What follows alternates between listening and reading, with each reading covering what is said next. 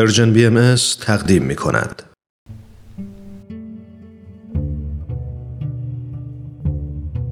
صد پرسش صد پاسخ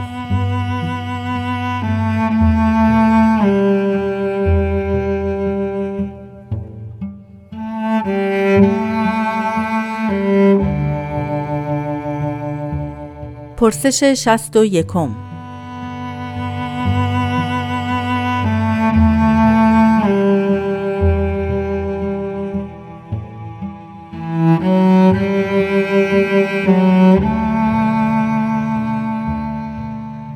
آیا قبل از ازدواج طرفین برای شناخت بیشتر می توانند با هم در ارتباط باشند؟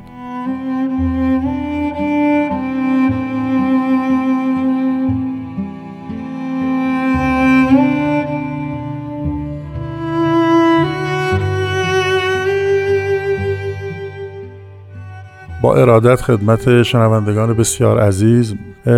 در مورد این سوال فکر می‌کنم اول ببینیم که در حقیقت ازدواج باهایی چی هست؟ با توجه به اینکه ازدواج امر مقدسی هست و اینکه هدف از اون ایجاد اتحاد و وحدت و یگانگی است و نهایتا این خانواده ها هستند که در حقیقت هدف دیانت بهایی رو تحقق میبخشند که وحدت عالم انسانی است.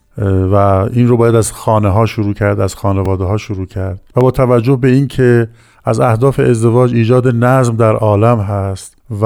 استحکام بنیان جامعه انسانی و با توجه به اینکه رشد و بلوغ و کمال فردی و اجتماعی از طریق ازدواج می‌تونه برای طرفین حاصل بشه و با توجه به اینکه یکی از اهداف ازدواج وجود فرزند هست و با توجه به اینکه از اهداف ازدواج خدمت به عالم انسانی هست و محدود نکردن در حقیقت اهداف زندگی به زندگی فقط شخصی خود و از اونجا که ازدواج به قدری مقدس هست که اتحاد زوجین در نه تنها در این دنیای خاکی بلکه در جمعی عوالم روحانی بعد از این عالم ادامه خواهد داشت. و با توجه به اینکه ازدواج برای هر فردی که در حقیقت از سلامت روانی برخوردار هست و عاقل است و از جنبه های مختلفی به بلوغ رسیده بهترین راه ادامه زندگی هست و از اونجایی که در دیانت بهایی رضایت پدر و مادر بعد از اینکه یک دختر و پسر یا زن و مردی همدیگر رو برای ازدواج انتخاب می‌کنن ضروری هست و با توجه به سایر تعالیمی که در دیانت بهایی هست و فرصت نیست اینجا عرض بکنم باید نتیجه بگیرم که امر به این مهمی و مقدسی در زمینه در زمینه و شرایط بسیار خاصی باید صورت بگیره. اینکه قبل از ازدواج دختر و پسر بیتونن با هم معاشرت داشته باشن. باید بگیم که حتی قبل از این خانواده باید فرزندان و نوجوانان و جوانان رو با این امر آشنا بکنه که اساسا هدف از زندگی چیست و ازدواج هم یکی از وسایل مهمه است که ما رو به اهداف عالیه انسانی و معنویمون میرسونه. به همین جهت از آنجا که طلاق در دیانت بهایی امر بسیار مزمومی تلقی شده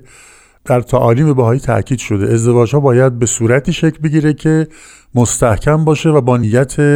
عقد و ای ابدی صورت بگیره. خب و این مستلزم یک شناخت صحیحی هست. برای همین شاید بعضی فکر کنن دوره نامزدی که در دیانت بهایی مطرح شده اون دوره برای شناخت هست. در صورتی که اون دوره برای شناخت نیست. قبل از اون دوره هست که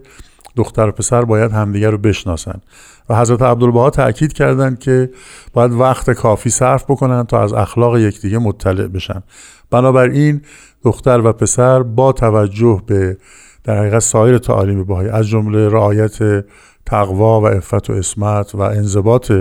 اخلاقی می‌تونن با هم ارتباط داشته باشن صحبت کنن مشورت کنن اهدافشون رو از زندگی برای هم بگن خانواده هاشون با هم معاشرت بکنن و تا حدی که این شناخت نسبی پیدا شد به محض اینکه این توافق حاصل شد قرار ازدواج قرار نامزدی رو می‌تونن با هم بگذارن. منتها تمام این مراحل تا در حقیقت آخر زندگیشون باید در زل رعایت اعتدال و تقوا و تقدیس باشه و اینکه اهداف والای انسانی و رحمانی مد نظرشون باشه. وقتی انسان اهداف والا داره بدیهی است که راههایی رو که برای رسیدن به اون اهداف والا انتخاب می‌کنه اون راه ها هم باید والا و صحیح باشن.